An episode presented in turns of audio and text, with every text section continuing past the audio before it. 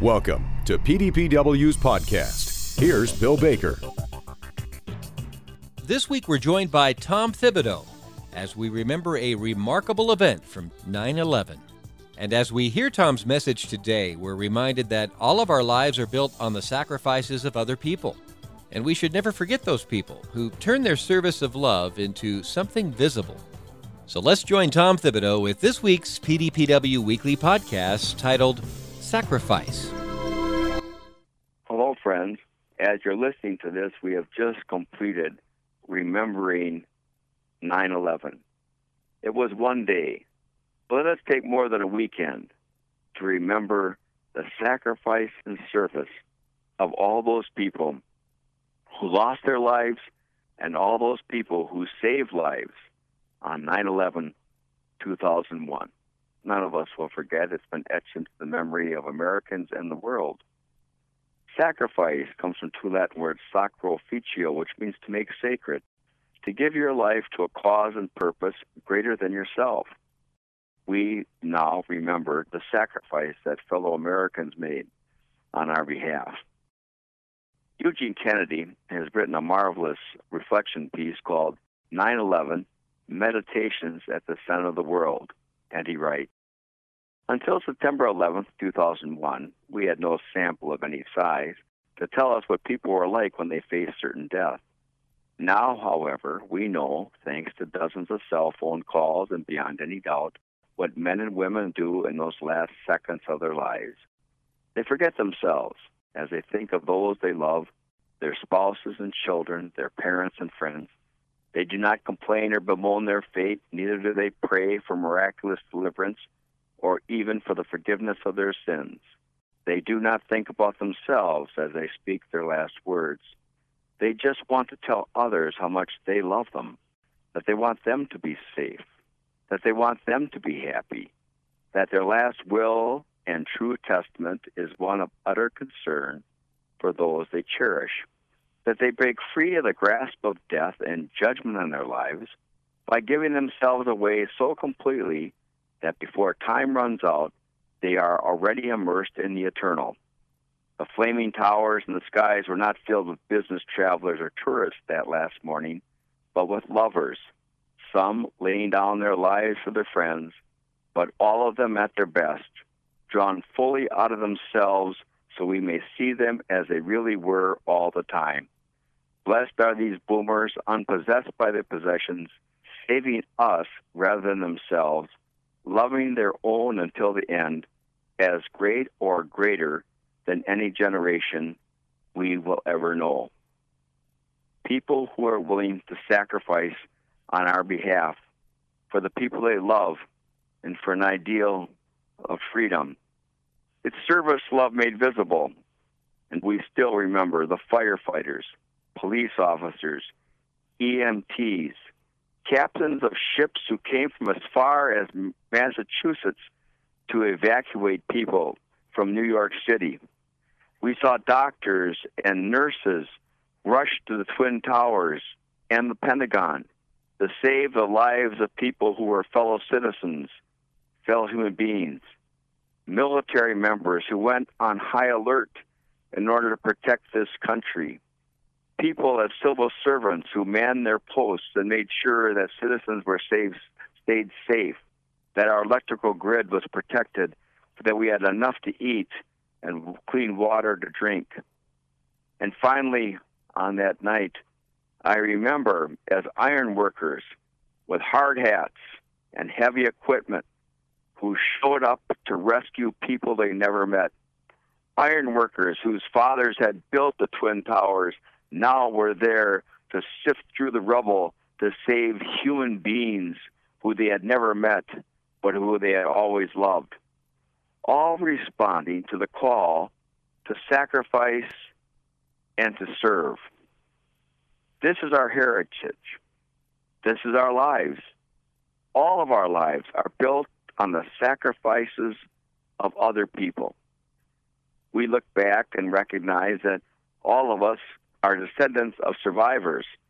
All of us had parents and grandparents who survived world wars, tragic events, the flu epidemic of 1918, all of us can remember that our parents and grandparents and great great grandparents came with great difficulty from other parts of the world in order to start a new life that we now enjoy in this great country.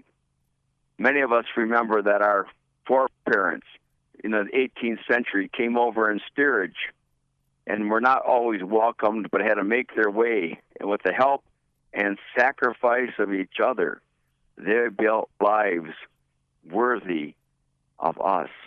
How extraordinary that is.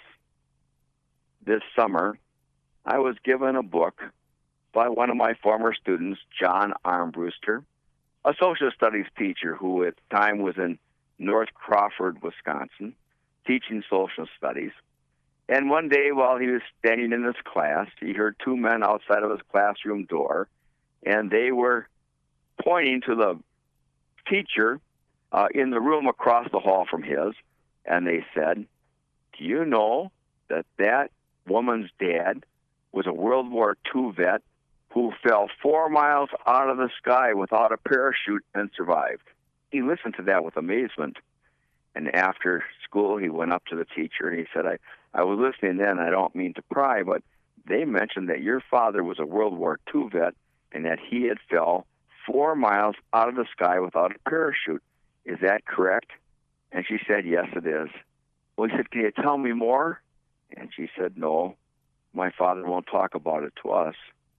Maybe he'll talk to you about it. So she introduced this teacher to her, her dad. Her dad's name, Eugene Moran. And they decided that they would meet on Thursdays and they would uh, sit down and meet for an hour. Thursdays with Eugene. Eugene liked Blatz, and he would go to the refrigerator, take out a can of Blatz, and he got John a can of Coors, and they sat down, and talked with each other. John, when he first met Eugene, didn't know where to start, and so just kind of had introductions, was rather uncomfortable. And then John remembered uh, the great author Ben Logan. At that point, was living in a nursing home in Viroqua. Ben Logan has written the most marvelous book in terms of growing up on the farm. It's the name of the book is called The Land Remembers, and was in the New York Times bestseller list for three years in the eight, late 1980s. And he went and saw Ben, who who was in his 90s, and Ben said, "The man has a story to tell, John, and you're the person to tell the story." But remember, farmers who grew up close close to the land in that generation, they don't talk easily about themselves. So talk about what he knows. So John would go back and talk to Eugene about growing up on the farm. What was it like in the 1930s? And finally got to the point where Eugene said, well, in 1938, after getting done milking, he said, I, I walked out into the fields and I saw a plane going across the sky. And I thought to myself, I'd like to be able to fly someday. Well, two years later, he turns he turns uh, 18 in 1940, hitchhikes to Madison, Wisconsin, gets the papers, comes home, has his parents sign them, brings them back. He hitchhikes back to Madison again and joins up for the United States Air Corps. Shortly after that, we have the bombing of Pearl Harbor. At that point, Eugene is already in training, and shortly after he completes his training in the United States Air Corps, he gets sent to Great Britain, where he'll be a tail gunner in the Flying Fortresses he was a pretty good shot because growing up on the farm, you had to be a pretty good shot in order to shoot wildlife for, for and game for food during the wintertime. Remember, this was a time before they had all kinds of cold storage, and so you had to go out and find you find your food. And he became a pretty good shot, and because of that, was able to qualify as a tail gunner on one of these flying fortresses. He was on a flying fortress mission that went over Norway and bombed a, a plant in which they were making heavy water for uh, atomic bombs. Thank God that our Air Force got there before the Nazis were able to complete that, or they would have had the bomb first. On his seventh mission out, Eugene is over Germany, and uh, they were attacked as they were as they completed the mission by a group of German fighter pilots in Lufthansa, and uh, the back of his plane was shot down. The tail piece broke off, and Eugene fell four miles to the earth in this tail piece of the plane, crashes in the forest, and survives. He has a terrible brain concussion, a skull fracture, he's found by the Nazis sometime in the course of that day, and he's so happy that the soldiers found him rather than the townspeople, for the townspeople were very angry with Americans who were bombing their country. And they take him to a prisoner of war camp where he is given emergency brain surgery by two surgeons, Serbians, who are being held in that camp. Had those Ser- Serbian doctors not been there, Eugene would have never lived. And they stitched him back together, and thus began a long period of rehabilitation but he spent the next 18 months as a prisoner of war. As the Allies were moving in on the Germans, they would move the prisoners of war from one place to the next. They had to march through fields, and of course, they didn't feed the prisoners, and so they had to forage for food. Well, Eugene, growing up on the farm, he knew where farmers stored their fields, and so he'd always look for for a mound that, that might have been a dry cellar, and he'd find potatoes and carrots, and he'd feed himself and he feed his friends because of the skills he learned back in southwestern Wisconsin growing up on the farm. Eugene comes back to the United States and gets married, nine children, and serves our nation by working for the post office. He was so badly damaged he couldn't go back to farm work physically, but he started work for the post office and became the volunteer fire chief in Soldiers Grove, Wisconsin for the next 45 years. He began the EMT service in that part of his county that would save his neighbors and his friends once they had an accident. Eugene sacrificed for this country in his early 20s. He came back and he continued to sacrifice and serve, but did not talk about it as so many of that generation never did. They just did what they knew they had to do, not unlike the people of 9 11. They didn't bemoan their fate, they didn't criticize the government. They did what they could. Those brave and noble people on 9 11 who broke into a cockpit and downed the plane knowing it would cost their lives, but it was not going to strike where it was headed. They're remembered in a field in Pennsylvania. All of our lives are predicated and inspired by the sacrifice of other people. Now, as John was writing this marvelous story, his own wife is suffering from brain cancer.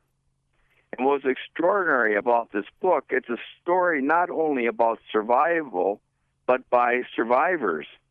And what we recognize that even this weekend is that we not only recognize those people who have died, but we recognize those people who survived. Those people are here to still remind us of what sacrifice looks like in the flesh.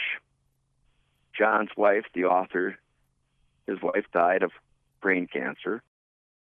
Eugene dies in 2016, and John was left to finish the book. In 2018, the village in which Eugene had crashed to the earth from four miles above took that time to honor Eugene and another member of his plane that was shot down who had parachuted to safety landed in the trees and school children cut down a parachute and brought the soldier to a convent until he was found by the Nazis and he too was moved to a prisoner of war camp. But they wanted to honor these two American flyboys. So John was invited as long as long with Eugene's family and the family of the other uh, member of that, that flight team. And John was a little bit uh, disturbed. What would the people of Germany think? Um, here he was coming to tell the story of an American flyboy who had bombed Germany. And it was quite the opposite. When they got there, they were so happy that they came and they honored them with a banquet.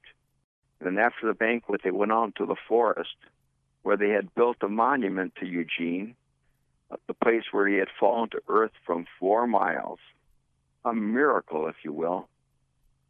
And they honored Eugene and they thanked the family and they said, Because of your father's sacrifice and the courage and sacrifice of so many of those young American flyboys, Hitler was defeated and we do not live under Nazism. It took the courage of those young Americans to protect us. We will never forget. Remembering the sacrifice of Eugene Moran, everyone who is listening to this podcast, you can identify people in your own family, parents and grandparents who sacrificed in Iraq and Afghanistan, in Vietnam and Korea, World War II. You can recognize the sacrifice of others who have made our freedom possible. And as I tell the story of Eugene Moran, I think of my own father, who was a flyboy, who left college to join the American Air Corps and found himself in the Aleutian Islands, where he was tasked with flying planes from the Aleutians over to Siberia for our Russian allies in their fight against the Germans. All of our lives, all of our freedoms, all the gifts that we enjoy in this country are because of the service and sacrifice of others. And how many of our parents and our grandparents and those people who served and sacrificed came from rural America? The hard work and dedication that they put to work each and every day to feed others, their families, and their communities. Now they brought it to the nation. It's extraordinary that the farmers of World War II, everything that they grew went to the Defense Department to feed our soldiers. Roosevelt said, plow to the fence for civil defense. And farm families had their own victory gardens because every bit of food they produced went to the effort to protect the country in which we live. All of our lives, all of our lives are predicated on the service and sacrifice of others. So as we listen to this podcast, let us all remember where we were on 9 11. Let us never forget those people who are willing to die and sacrifice on our behalf and to do it with dignity and courage. Let us never forget even those people today farmers and firefighters, police officers and military personnel, parents and neighbors and fellow citizens who are willing to serve and sacrifice on our behalf. Eugene Kennedy writes The flaming towers in the skies were not filled with business travelers or tourists that last morning, but with lovers, some laying down their lives for their friends, but all of them at their best, drawn fully out of themselves so that we see them as they really were all the time. Blessed are these boomers unpossessed by their possessions, saving us rather than themselves, loving their own until the end, as great or greater than any generation we will ever know. God bless all those people who have sacrificed on our behalf. God bless America. Our thanks to Tom Thibodeau for joining us this week on the PDPW podcast. PDPW is Dairy's professional development organization. Producer led and membership based, we're here to share ideas, solutions, resources, and experiences that help individual dairy producers and our industry as a whole succeed. PDPW's focus is on producer professionalism, stakeholder engagement, and unified outreach. More info at pdpw.org.